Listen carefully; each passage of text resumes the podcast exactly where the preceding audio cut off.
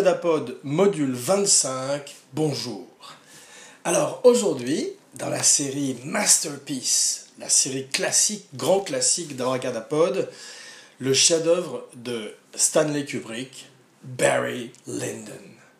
Comme promis, donc euh, le film date de 1975 et, euh, et finalement est un des, un des films peut-être les plus sous-estimés dans l'œuvre de Stanley Kubrick et un de ceux que beaucoup de gens qui aiment certains de ses autres films n'ont pas vu parce que soit euh, il a une réputation d'être très long, c'est vrai, il fait quand même 187 minutes, il faut avoir le temps. Et en plus, c'est un autre rythme, Kubrick prend son temps, c'est une étrange histoire sur laquelle nous allons nous pencher un petit peu aujourd'hui, donc dans le cadre de la série Masterpiece, la série classique d'Abracadapod. Voilà, donc une fois de plus aujourd'hui sans mon camarade Zuko-Wiki, mais il a mis le, Z lumineux, dans le ciel, comme le, comme le bat signal, le Zuko signal. Donc euh, il est, il est, il s'approche et à mon avis la prochaine ce ne sera pas un module mais un épisode. Donc euh, en sa compagnie et que je vous annoncerai en fin d'émission. Mais aujourd'hui, donc, on va faire un petit peu comme dans la tradition et euh, annoncer euh, le programme des festivités. Donc, euh, aujourd'hui, Abracadapod, Cox It's Pistol. Et sinon, Abracadapod. Abracadapod. Abracadapod, abracadapod. Pardon, voilà. Donc ça c'est euh, le programme du spectacle d'aujourd'hui. Et on va commencer comme d'habitude par le commencement. Et aujourd'hui notre histoire commence en 1975 en Angleterre. Donc Kubrick met la main sur un livre d'un auteur anglais, d'un grand auteur anglais qui s'appelle William Makepeace Thackeray. Donc Thackeray, il est surtout connu pour euh, un livre euh, qui s'appelle Vanity Fair et euh, qui devrait par la suite d'ailleurs être mis en scène et être fait avec, je crois, Witherspoon. Je ne l'ai pas vu, donc c'est moins intéressant à mon avis que Barry Lyndon, qui est un film très unique dans l'histoire du cinéma, qu'on va le voir dans les minutes qui suivent. Mais donc effectivement, à l'origine, notre histoire commence véritablement en 1844 avec un livre de William Makepeace Thackeray qui s'intitule The Luck of Barry Lyndon. Donc, euh, qui raconte de façon picaresque, c'est-à-dire le, roman picaresque étant souvent euh, l'histoire de, de, personnages peu fréquentables que l'on suit dans leurs aventures, des aventures souvent qui n'ont pas fatalement lien euh, ensemble et qui euh, sont un petit peu comme des vignettes ou des modules, qui est un, comme Abracadapod, qui est un genre que Kubrick affectionne, comme on a vu avec euh, Orange Mécanique, d'après le livre de Burgess, où effectivement les, les, les, histoires s'enchaînent comme des vignettes, plus qu'une véritable histoire structurée hollywoodienne en trois actes, qui est quelque chose contre lequel Kubrick s'est battu à partir de 2001, puisque jusqu'à 2001 avec Lolita ou ses films précédents qui sont merveilleux comme Les Sentiers de la Gloire, j'aime un peu moins Spartacus, qui n'est pas tout à fait un film de Kubrick, mais bon, on ne sait pas une spéciale Kubrick aujourd'hui, je précise, ça on l'a déjà fait avec mon camarade Zuko Wiki. Ah, la police arrive, c'est peut-être lui qui arrive d'ailleurs. mais effectivement, un classique aussi d'Abracadapod, la police qui vient m'arrêter, ou un 6 and desist, cessez l'émission immédiatement. L'avocat de Kubrick euh, fait bien son travail, toujours le perfectionnisme du maître qu'on peut reconnaître dans cette petite touche. Ah oui, ils viennent vraiment ici, hein, dis donc. Donc effectivement, euh, en 44, euh, raconte d'histoires picaresques de Redmond Barry. Donc c'est vrai que le, livre a un ton beaucoup plus comique, en fait, d'une certaine manière, où il a, même, le même côté satirique que Kubrick, satirique que Kubrick, on dirait une langue, on dirait du Klingon dans Star Trek. Mais effectivement, le fait que Barry Lyndon soit le narrateur dans le livre change complètement la donne. Et ça, c'est le génie de Kubrick en dehors du génie visuel, comme on va voir aussi dans quelques instants. Kubrick euh, met la main à la pâte euh, et effectivement réécrit le livre, l'adapte pour l'écran supprime certains passages qui ne fonctionnent pas bien et surtout enlève le côté à la première personne. et c'est plus Barry Lyndon qui raconte son histoire, mais un narrateur qui a un regard kubrickien beaucoup plus sarcastique, beaucoup plus distant, beaucoup plus froid d'une certaine manière, mais aussi beaucoup plus drôle et qui donne en s'inspirant toujours quand même des mots de Thackeray, un recul et une espèce de, frame, un cadrage à l'histoire, voilà, qui même si elle a l'air d'être suivre la vie de cet homme qui va partir, spoiler alert 1975, qui va partir en fait d'un jeune homme innocent en Irlande jusqu'à un homme brisé à la fin avec une jambe en moins, et eh bien effectivement, c'est le voyage de cet homme et euh, Kubrick va suivre ça de façon très objective, comme il le fait euh, toujours avec sa caméra, avec beaucoup d'art, effectivement, mais avec un regard froid, avec un regard clinique quasiment, qui est également le cas pour Barry Lyndon.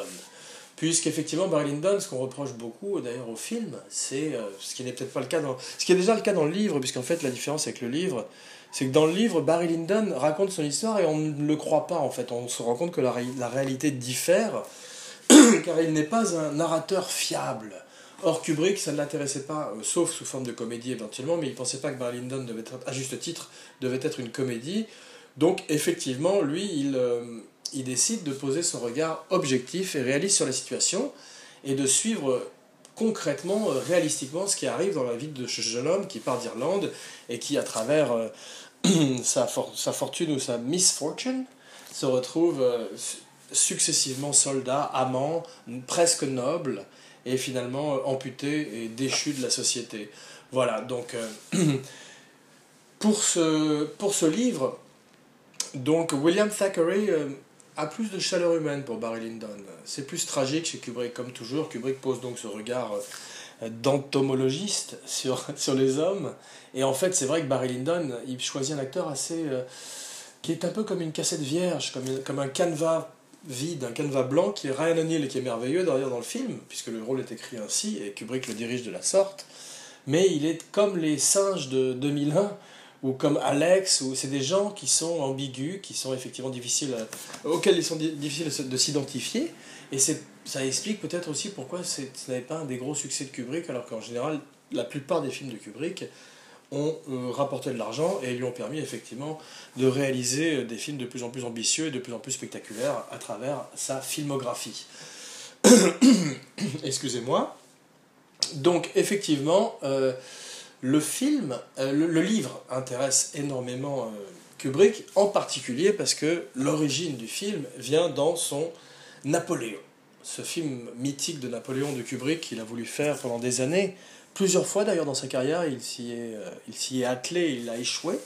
Euh, je crois qu'il a successivement imaginé Jack Nicholson puis Al Pacino dans les rôles, mais à chaque fois quelque chose est arrivé qui a fait que le film n'a pas pu se monter. Mais à cette occasion, il a et il y a également aussi euh, à l'époque un film juste après, en fait, il sort de Orange Mécanique, Kubrick, et effectivement, après avoir fait ce film presque guérilla pour lui Orange Mécanique, ce qui est drôle à dire de nos jours, alors que c'est quand même un film très sophistiqué, mais pour Kubrick qui sortait de 2001, Orange Mécanique avait un côté beaucoup plus guérilla cinéma et euh, on the run que la plupart des films sur lesquels il avait travaillé précédemment.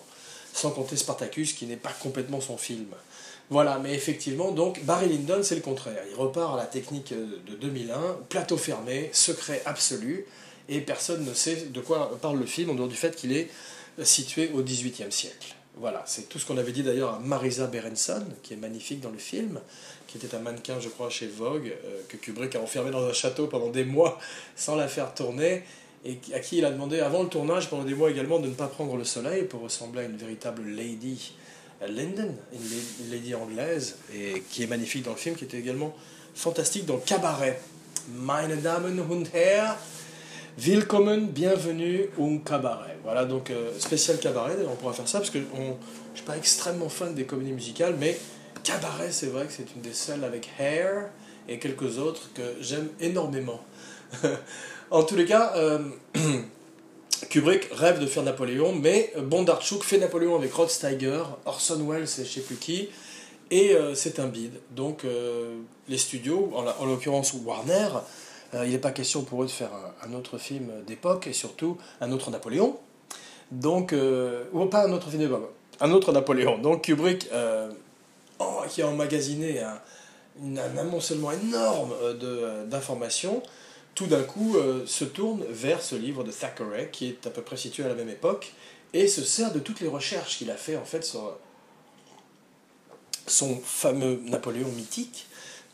Et euh, finalement, euh, c'est Barry Lyndon restera la plus proche version de son Napoléon qu'on pourra jamais voir de notre vivant. Voilà, effectivement, puisqu'il nous a quittés en 2001, ou en plutôt en 2000, puisque juste avant l'année qu'il avait immortalisé avec 2001, Kubrick nous a quittés en 2000. Voilà. Je me rappelle d'ailleurs sur CNN, ils avaient annoncé, je l'avais dit je crois d'ailleurs dans le podcast avant, ils avaient annoncé que le metteur en scène anglais, Stanley Kubrick, est mort. Il était parti depuis tellement longtemps, il s'était reclus euh, comme un ermite en Angleterre depuis si longtemps que les journalistes américains avaient oublié qu'il était né dans le Bronx. voilà.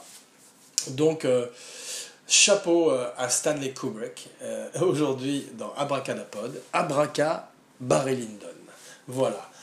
Donc, Kubrick se sert de, de toutes ses recherches euh, aussi et décide de faire un film entièrement en décor naturel et au maximum en lumière naturelle.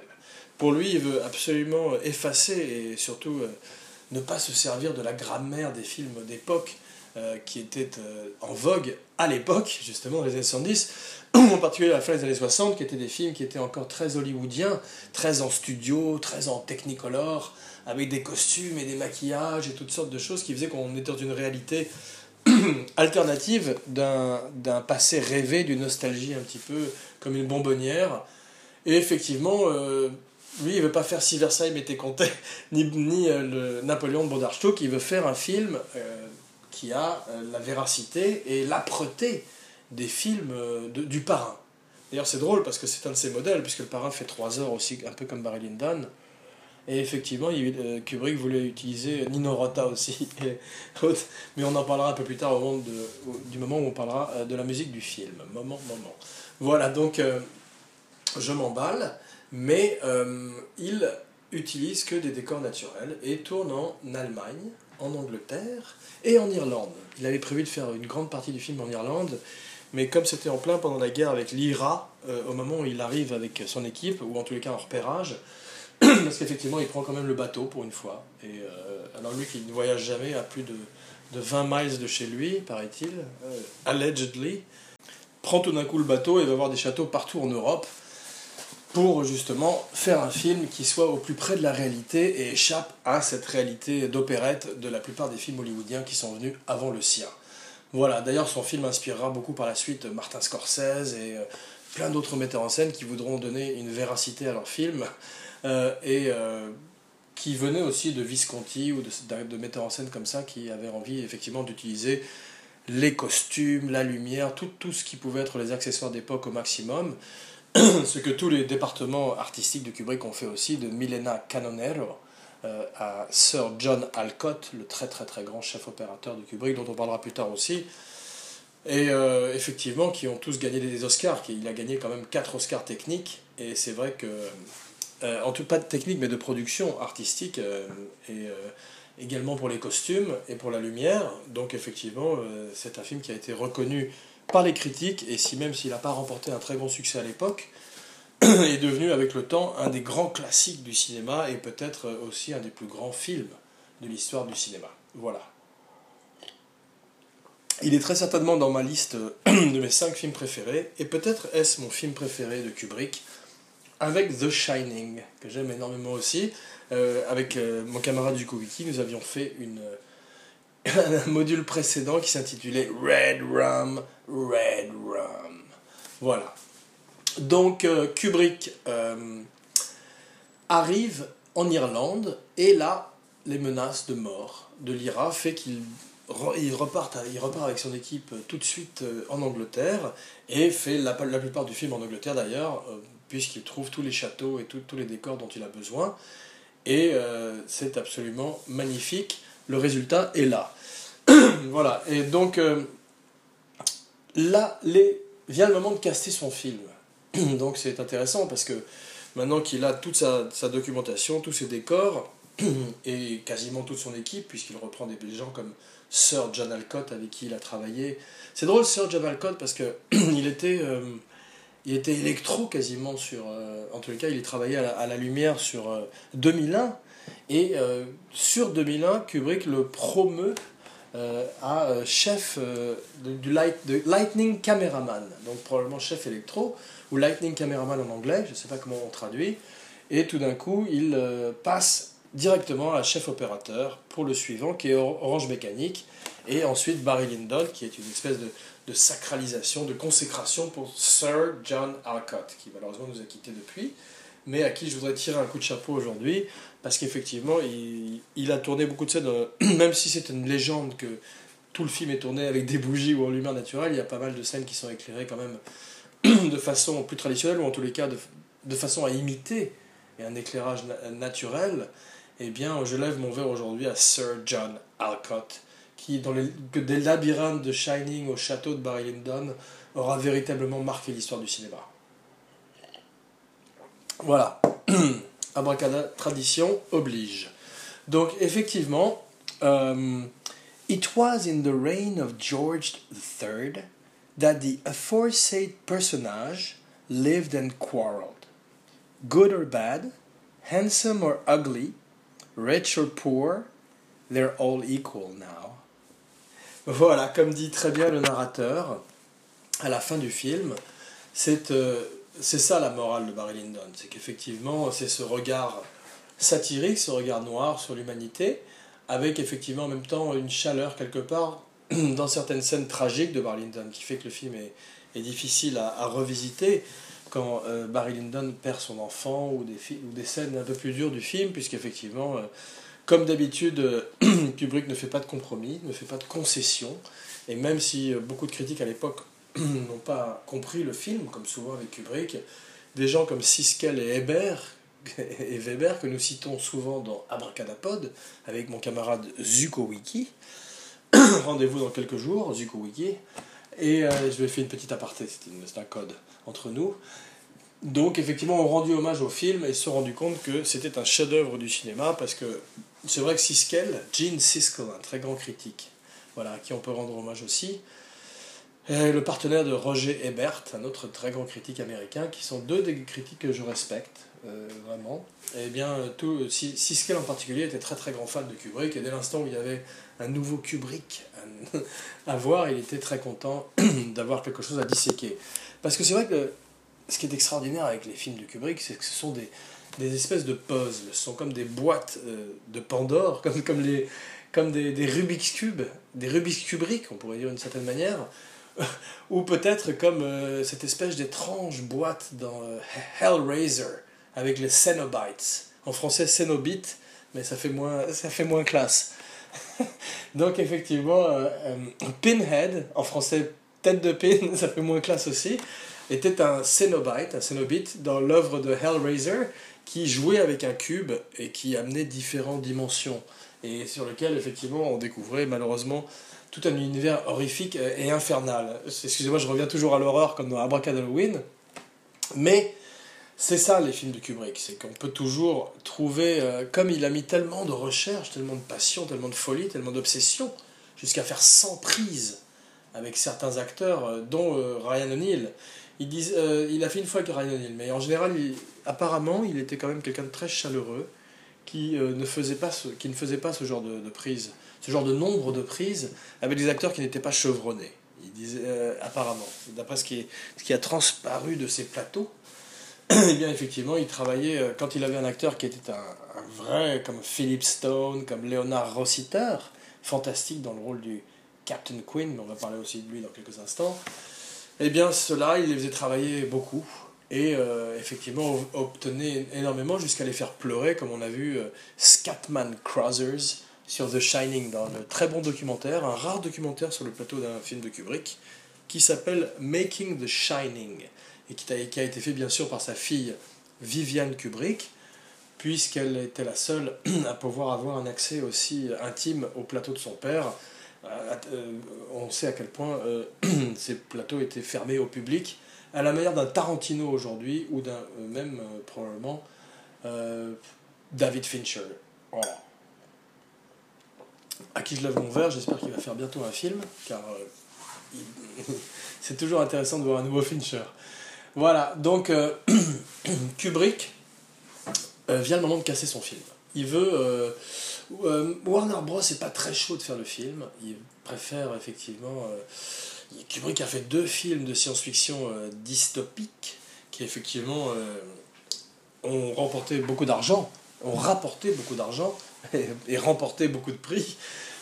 Et effectivement, ils ont envie, ils, préféraient qu'ils s'attaquent à un sujet un peu plus d'actualité ou un peu plus euh, moderne ou avant-garde. Mais Kubrick veut faire son film d'époque. Après son Napoléon avorté, euh, il veut faire son Barry Lyndon. Voilà, donc euh, le studio dit d'accord, Warner Bros. dit ok, mais à une condition, c'est que tu utilises un des dix acteurs les plus populaires du moment pour ton lead, pour le rôle de Raymond Barry, Barry Lyndon lui-même. Kubrick est d'accord, Kubrick est un homme d'affaires, Kubrick euh, a l'habitude euh, de, connaître la règle du jeu depuis euh, le temps qu'il la joue, et puis il a déjà certains films, certains chefs-d'œuvre à son actif, et il est la véritable vedette de son film. Donc même s'il accepte de jouer ce jeu, Warner Bros. et sait très bien que avoir un film de Kubrick est, une, est un asset, et effectivement va de toute façon créer l'événement au long terme. Kubrick choisit Robert Redford. Bon, Robert Redford, il, était, euh, il venait de faire Batch Cassidy et le Kid, il commençait à avoir une espèce de notoriété euh, montante. Il n'était pas encore l'énorme star qu'il allait devenir. Je, euh, crois qu'il n'avait pas fait Batch Cassidy et le Kid, pardon. Il, venait, effectivement, il commençait à monter, mais il avait la cote. Le premier, le premier en 73, au moment où Kubrick commence à caster son film, ou 60, fin 72, c'est Clint Eastwood. Donc c'est fait, ça c'est fait. Il, a besoin d'un Irlandais. Et les deux seuls qui sont des Irlandais, le numéro 2 du top 10 des acteurs, c'est Ryan O'Neill. Parce que Ryan O'Neill, lui, sort de Love Story, qui a été un énorme succès. Je ne l'ai pas vu d'ailleurs. Mais les gens qui disent que Ryan O'Neill est un acteur euh, un peu euh, plat ou un peu insuffisant, ben je leur dis non. Point nœud, mon ami car il suffit de voir Barry Lyndon, bien évidemment, dirigé par le maître. D'ailleurs, il n'a rien fait depuis, d'aussi bien, mais c'est difficile. Comme Ray Liotta après Goodfellas, c'est difficile de, partir, de passer après un film aussi génial et après un génie tel que Stanley Kubrick ou Martin Scorsese. Il faut être De Niro ou effectivement des gens comme, comme ça, ou Jack Nicholson, pour pouvoir passer à la vitesse supérieure après. Mais effectivement, euh, euh, il, vient, il a fait également un très bon film qui s'appelle Paper Moon, que je recommande, que j'avais, je crois, recommandé déjà dans une abraca recommandation précédente, où il est avec sa fille, sa fille Tatum O'Neill, Ryan O'Neill, sa fille très émouvante de Peter Bogdanovich, en noir et blanc, et euh, qui, même s'il appartient à une autre époque, a un merveilleux second rôle de Madeleine Kahn, la très grande Madeleine Kahn, l'actrice de Mel Brooks, qu'on retrouve dans, euh, Frankenstein, dans Frankenstein Jr., Young Frankenstein, et aussi dans Blazing Saddles, dans une parodie de, de Marlène Dietrich. Mais effectivement, euh, Robert Redford refuse, parce que Robert Redford, il a peur d'abîmer son image à cette époque-là, et euh, il, trouve que le personnage de Barry Lyndon, effectivement, est trop, euh, d'une certaine manière, antipathique, puisque Barry Lyndon prend souvent les mauvais choix, fait, ne, ne sert que, que lui-même, que sa paroisse, et incarne un personnage très égoïste, finalement, qui va payer à l'arrivée pour, euh, pour tous, ces, euh, tous les mauvais choix qu'il a fait au long de, de sa vie, mais euh, terriblement humain aussi. Et c'est ça qui a probablement dû attirer Kubrick, parce que Kubrick, il n'a pas envie non plus de faire une caricature.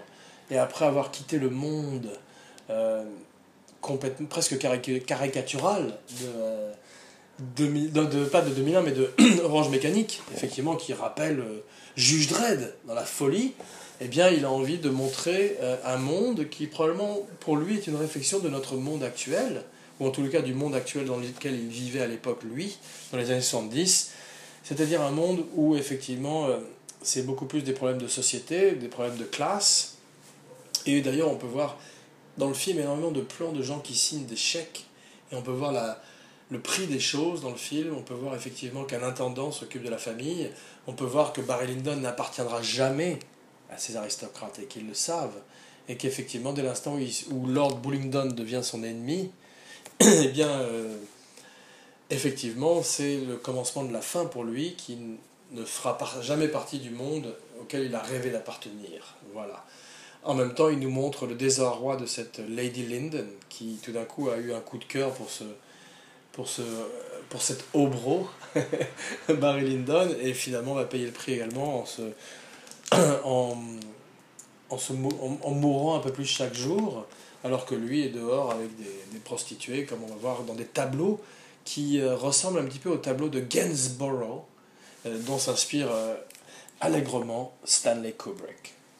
Mais effectivement, Lord Bullingdon, on ne peut pas parler de Lord Bullingdon sans parler de Léon Vitali.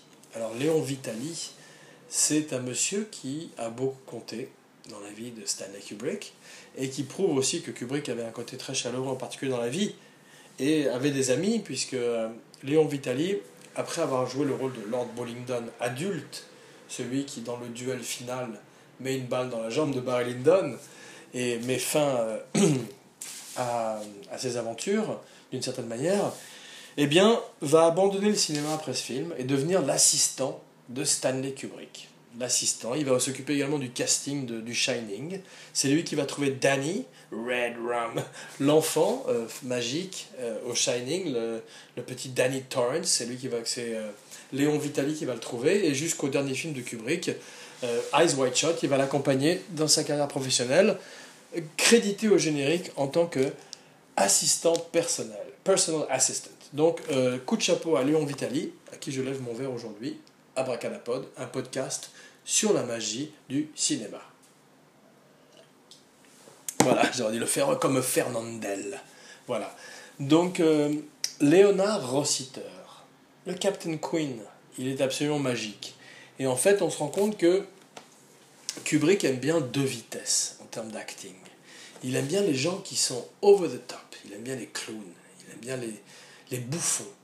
Et en même temps, il aime bien les gens qui sont très sérieux et très stoïques, comme Barry Lyndon, pour, qui sont un petit peu justement ce canevas blanc, ce canevas vierge dont je parlais un peu plus tôt, sur lequel nous pouvons projeter euh, tous nos fantasmes. Donc effectivement, euh, c'est magnifique qu'il ait casté euh, finalement Ryan O'Neill qui a ce visage très plat et sur lequel, et ses yeux très vides, et sur lequel effectivement il est possible de s'identifier malgré euh, tous les mauvais choix qu'il peut faire à travers le film, et malgré le fait qu'il soit finalement une espèce de mécréant et de personnage très antipathique, ce qui a probablement contribué au fait que le film n'allait pas rencontrer le succès qu'il méritait à l'époque. Donc, euh, pardon, Leonard Rossiter, le Captain Queen, est formidable et lui consiste justement, comme Timothy Carey un peu plus tôt dans The Killing, avec le grand Sterling Hayden, euh, correspond à ces acteurs un peu plus outrés, un peu plus over the top, que, je, que adore et que j'adore personnellement. eh bien, Leonard Rossiter est magnifique dans le rôle du Captain Queen, sur lequel Redmond Barry, quand il est encore un jeune homme innocent amoureux de sa cousine, écrase un verre lors de son mariage alors qu'il était censé porter un toast. Magnifique scène. D'ailleurs, les gens qui, disent qu'il n'y a pas de, scène signature, comme on dit, c'est-à-dire ces scènes, dont, on se rappelle euh, pour toujours, c'est la femme peinte en or dans Goldfinger, euh, le tigre dans Life of Pi qui part à la fin, mourant. Euh, a kiss is just a kiss. You must remember this. Dans Casablanca, toutes ces scènes inoubliables de l'histoire du cinéma. Eh bien, moi je trouve qu'il y a beaucoup de moments signatures dans Barry Lyndon. Tous les duels qui parcourent le film. Encore une innovation de Stanley Kubrick par rapport au livre original, puisque effectivement euh, le livre n'a pas autant de duels et ne s'ouvre pas et ne se ferme pas de façon aussi symétrique encore un mot cher à Kubrick, par deux duels magnifiques, effectivement, et par, deux fois d'ailleurs, la musique Sarabande de Handel, que j'ai joué au début du, podcast, et euh, aujourd'hui, pas de funk, pas de hip-hop, juste du classique, sauf peut-être à la fin une petite surprise pour les amateurs, pour les abracadamateurs. Et oui, c'est comme ça. Donc, Philip Stone. Philip Stone, pour ceux qui suivent, il était un abracaractère acteur précédent, effectivement. Il est d'Albert Grady. c'est lui qui est le caretaker, c'est lui qui s'occupait du Overlook Hotel dans The Shining avant que Jack Torrance, Jack Nicholson, ne se présente pour le poste, eh bien, est joué par Philip Stone, qui est un habitué de Stanley Kubrick. Il est le seul, en fait, à avoir joué dans trois films de Stanley Kubrick. Et c'est pour ça qu'on en avait parlé précédemment, puisqu'il jouait également le père de Alex de Large, le père de Malcolm McDowell dans Clockwork Orange, et que c'est un des grands acteurs, effectivement, euh, de l'écurie, du répertoire de Stanley Kubrick. L'autre, c'est notre abra caractère actor de la semaine, Joe Turkle. Alors, Joe Turkle, c'est Lloyd. Lloyd the bartender. Un de mes euh, personnages préférés de l'histoire du cinéma, c'est le barman de Shining, qui est un fantôme. Comme Philip Stone, qui est un fantôme aussi dans le film, Kubrick s'est entouré de deux des plus grands caractères acteurs qu'il a rencontrés dans sa carrière pour jouer les deux fantômes les plus importants de Shining. Donc euh, aujourd'hui, euh, Abracadapod pay its respect et lève son verre à Joe Turkle, né à Brooklyn comme Kubrick. Et le seul autre acteur avec Philip Stone à avoir fait trois films avec lui, les films étant Killing Path, euh, The Killing, attends un peu, Path of Glory et The Shining. Alors que Philip Stone, lui, a fait Barry Lyndon, Clockwork Orange et The Shining. Voilà. C'est vrai que dans Path of Glory, Les Sentiers de la Gloire, Joe, un film longtemps interdit en France, Joe Turkel, je crois pendant 30 ans, ou un truc comme ça, un truc fou comme ça. Joe Turkel euh, jouait euh, le Private Arnaud, le soldat Arnaud qui était malheureusement euh, avec Timothy Carey. C'est drôle que tous les soldats du peloton d'exécution de, des Sentiers de la Gloire vont être des abra-caractères acteurs. Donc, a été condamné au peloton d'exécution, comme je viens de le dire. Spoiler alert de 60 ans. Voilà. Et il a joué également le Dr. Tyrell. Donc, c'est drôle, ça fait partie de ces acteurs comme euh, John Cazale, Sal, le merveilleux Sal dans Dog Day Afternoon. C'est partie des acteurs dont on se rappelle du nom des personnages, comme disait très justement mon camarade Zuko Wiki, qui va revenir bientôt pour la prochaine. Donc, hommage à Joe Turkel, et effectivement, un des grands caractères acteurs qui euh, jouerait le créateur des réplicants dans Blade Runner, également, et beaucoup, beaucoup, beaucoup de films, comme La canonnière du Yang Sekyang, un film avec Steve McQueen, spécial Steve McQueen, Coming Soon. Donc, euh, le film est picaresque. Le film euh, présente des personnages comme Patrick McGee, le chevalier de Balibari dans le film, qui jouait encore un personnage récurrent de l'écurie de récurrent de l'écurie. Je devrais faire du rap. Récurrent de l'écurie de Kubrick, récurrent de l'écurie de Kubrick. Donc, euh, qui revient puisqu'il a joué précédemment F. Alexander, l'écrivain de gauche de Orange Mécanique, qui malheureusement euh, subit l'agression de Alex Delarge, Malcolm McDowell, et se retrouve dans une chaise roulante et devient fou à la fin du film. Voilà.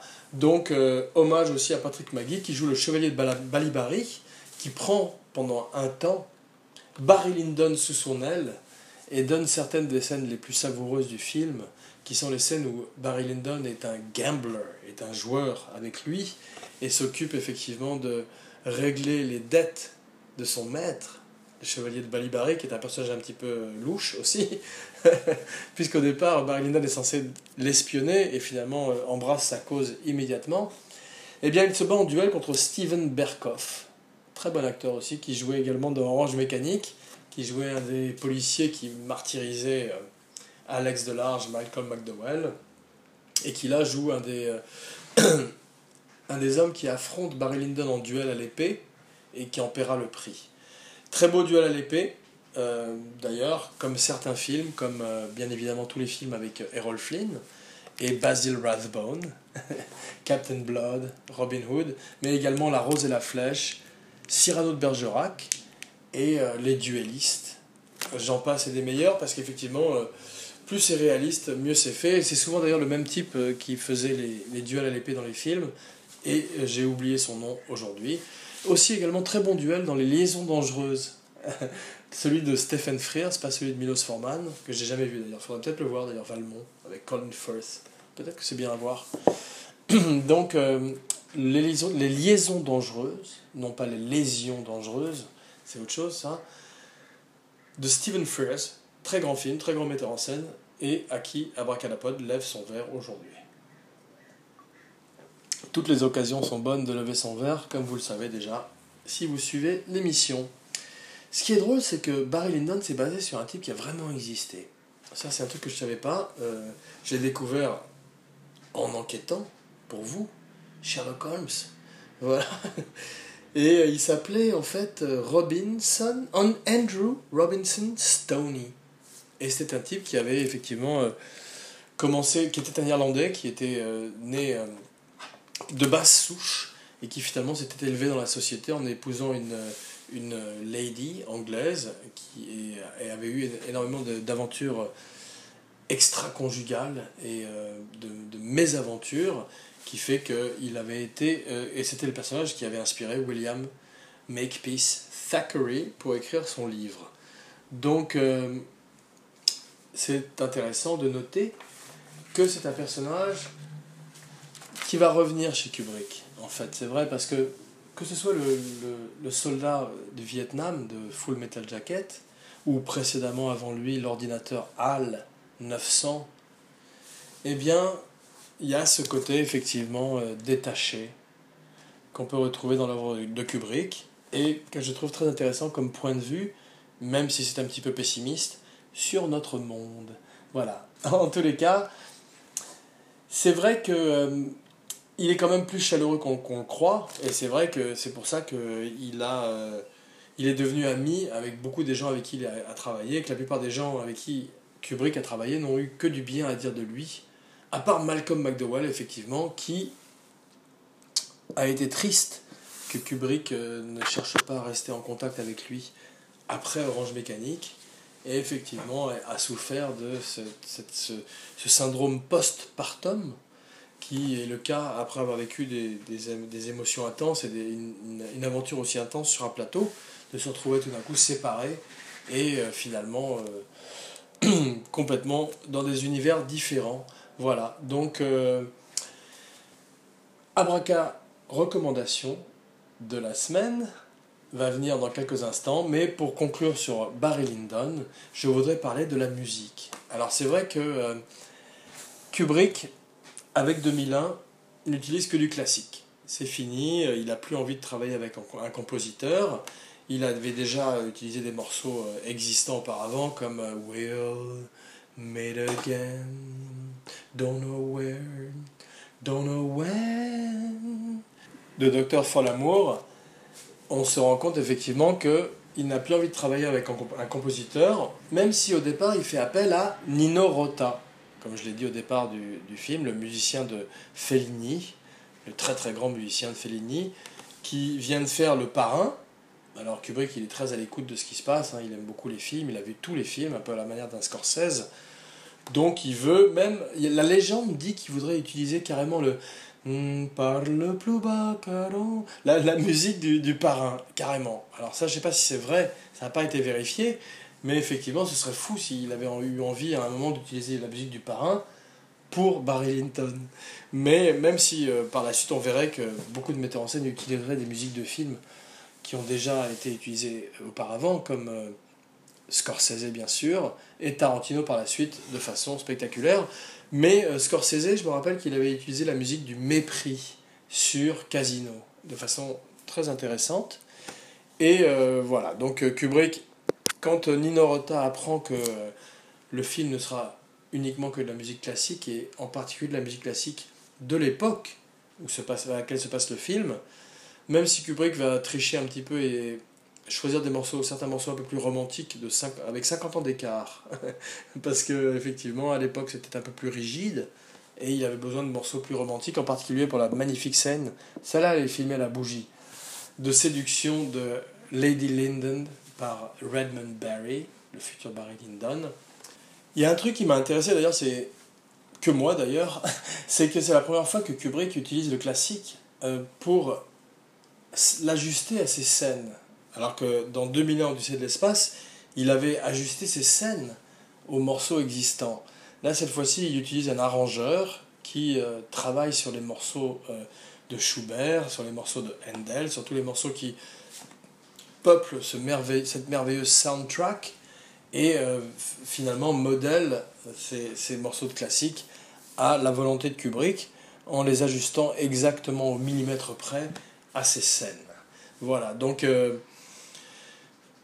j'écoute encore la musique aujourd'hui.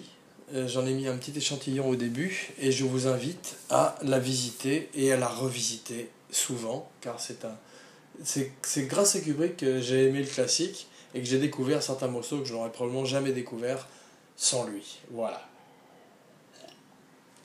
Ce qui clôt le chapitre Barry Lyndon de la semaine, série classique donc, série masterpiece, et euh, ce qui nous amène à l'abraca recommandation de la semaine. Alors effectivement, euh, depuis quelques jours, j'ai euh, vu beaucoup de films. En fait, euh, j'ai catch-up. Enfin, j'ai surtout fait beaucoup de catch-up avec plein de films et des films que j'avais ratés en salle et que j'avais envie de voir d'une manière ou d'une autre. Et en particulier, certains films qui, que j'ai découverts on demand. Voilà. Donc, je voudrais parler aujourd'hui de The Nice Guys. Voilà, c'est un film que j'avais raté en salle avec Russell Crowe et euh, notre ami Ryan Gosling. Euh, et, c'est très très bien fait. Je voudrais recommander la moitié de ce film aujourd'hui et une autre moitié un peu plus tard.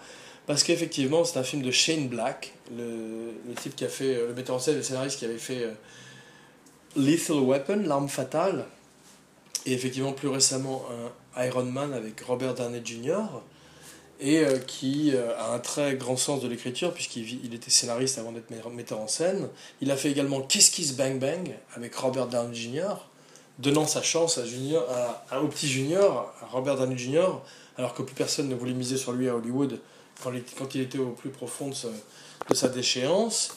Donc c'est pour ça qu'une fois de plus, Robert Downey Jr., qui est très, très classe, lui avait tendu la main pour faire un Iron Man, je crois que c'est le troisième d'ailleurs, et euh, le remettre sur la carte. Voilà. Donc euh, la moitié de Nice Guys c'est formidable. Ça, démarre très bien et euh, je trouve que c'est ce car ils, ils réussissent ce karaté P.T. Anderson avec Inherent Vice, c'est-à-dire à faire un film fun et crédible des années 70. Et je, crois, je dois dire que le mérite en revient essentiellement à Russell Crowe. voilà. Je dois dire que Russell Crowe, dans ce film, est absolument extraordinaire et fait, fait preuve d'un talent comique que j'ignorais qu'il avait. Donc, euh, je sais que c'est un grand acteur. J'ai pu le voir dans beaucoup de films, de Insider à Gladiator. Mais euh, je ne savais pas que c'était un grand comique. Et dans ce film, il a pris beaucoup de poids et ça lui va bien. Il a un côté gabin dans la traversée de Paris et il est formidable. Mais le film retombe un peu en deuxième partie parce qu'effectivement, euh, il a un problème de ton. C'est un petit peu trop comique et euh, on ne sait pas si ça veut être Chinatown ou Boogie Nights ou euh, les Marx Brothers. Et il, s'égare un petit peu dans une intrigue un petit peu fumeuse, comme souvent les films de détective. Mais Russell Crowe est fantastique et il est meilleur que Ryan Gosling, qui est un très bon acteur, qui est très bien dans le film mais qui parfois euh, en fait un peu. On voit, euh, on voit le travail derrière, on voit la sueur, alors que Russell Crowe, c'est euh, sans aucune faille, flawless. Donc, effectivement, nous levons notre verre à Russell Crowe, mais ça n'est pas la seule recommandation de la semaine. Ma deuxième recommandation de la semaine, je vais la faire dans quelques secondes, rassurez-vous, mais je voudrais parler d'abord de tous ces films que j'ai vus et faire une mini Abracada Review pour vous, une vieille tradition, et passer en revue tous les films que j'ai vus dans ces sept derniers jours. Car je me suis fait une espèce de marathon, j'ai eu une ouverture et j'y suis allé. J'ai pas choisi que les meilleurs films, comme vous l'allez voir. j'ai vu Tarzan, le nouveau Tarzan, la légende de Tarzan. Pas mal. Eh oui, gros bide, personne ne voulait euh, voir ce film. Et euh, je comprends parce que c'est une histoire qui a été tellement racontée, mais euh, Skarsgård, le jeune Skarsgård, le fils de Stellan. Le jeune Skarsgård, le fils de Stellan. Eh bien, c'est toujours moyenâgeux quand, quand, il y a des noms suédois, comme dans le septième saut. Eh bien, le jeune Skarsgård est formidable en Tarzan. Euh, je l'appelle le jeune Skarsgård car j'ai oublié son prénom. Vous me le pardonnerez, j'espère. Il est très bien en Tarzan. Samuel Jackson en, note comique est un petit peu moins bien. Mais le film vaut la peine car il a un côté euh, académique et classique qui le sert. Et il a des côtés très intéressants et surtout il n'est pas ennuyeux. Ce qui nous amène directement à Star Trek. L'autre que j'ai vu dans la foulée, Star Trek Beyond, le dernier. Avec Idris Elba, que j'aime beaucoup, et tous les acteurs de la série habituelle, euh, qui sont tous très bien, mais c'était très mauvais, j'ai arrêté au milieu. Voilà. Ce qui m'amène au suivant, X-Men Apocalypse. Très mauvais, j'ai arrêté au milieu. J'ai jamais beaucoup aimé les films de la série X-Men, mais celui-là est véritablement très très mauvais, malgré tous les talents impliqués dans l'affaire.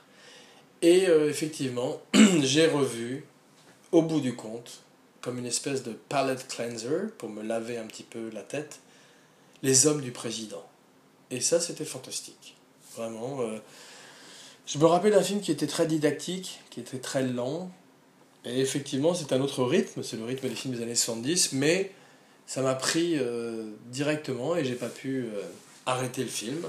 J'ai retrouvé des acteurs dont j'avais oublié qu'ils euh, faisaient partie de la distribution, comme le très grand Ned Beatty, qui avait fait l'objet d'un caractère acteur précédent. Et euh, j'ai toujours beaucoup de mal à le dire celui-là. Et euh, effectivement, Harold Brooke et tous les grands acteurs, Martin Balsam, Jack Warden, tous ces merveilleux acteurs qu'Abracadapod affectionne. Voilà. Abracadaffectionne oui, j'essaye, hein, je tente le diable. Mais effectivement, euh, je voudrais tirer mon chapeau à les hommes du président. Avant d'annoncer ma deuxième recommandation de la semaine, ou plutôt ma deuxième moitié de recommandation de la semaine, qui est Neighbors 2. Eh oui, très curieusement, j'ai vu euh, Neighbors 2 et j'ai trouvé ça très bien. Euh, c'est mon frère qui m'a conseillé de le voir. Et j'avais bien aimé le premier, mais j'ai trouvé que le deuxième était encore aussi, aussi bien. Et c'est rare dans les comédies d'avoir une sequel qui est aussi bien que le premier. Et surtout, j'ai trouvé que Zac Efron était euh, très drôle. À la manière d'un Russell Crowe dans Nice Guys, il prouvait une, une fois de plus qu'il avait un talent comique en plus d'un talent dramatique. Et je pense que c'est un acteur qui euh, est intéressant à suivre et qui n'a pas dit son dernier mot en termes de film comique. et peut-être de film en général. Voilà, dans tous les cas, il est très bon dans le film. C'est un film euh, toujours euh, chapeauté par Seth Rogen, qui a fait Sausage Party récemment aussi. Donc euh, il est toujours au top, Seth Rogen. C'est quand même un des grands auteurs comiques américains, quoi qu'on dise, quoi qu'on fasse, c'est comme ça, eh oui. Et on peut lui tirer notre chapeau et lui lever notre verre, car voilà, enfin une autre occasion de le faire. Mais maintenant, pour l'heure, vient l'occasion d'annoncer la prochaine. Alors,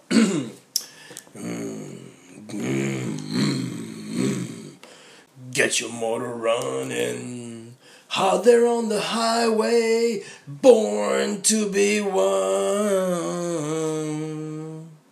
Rendez-vous dans quelques jours ou la semaine prochaine avec Easy Rider, chose promise, chose due. Nick, Nick, Nick, Nick, Nick, Nick.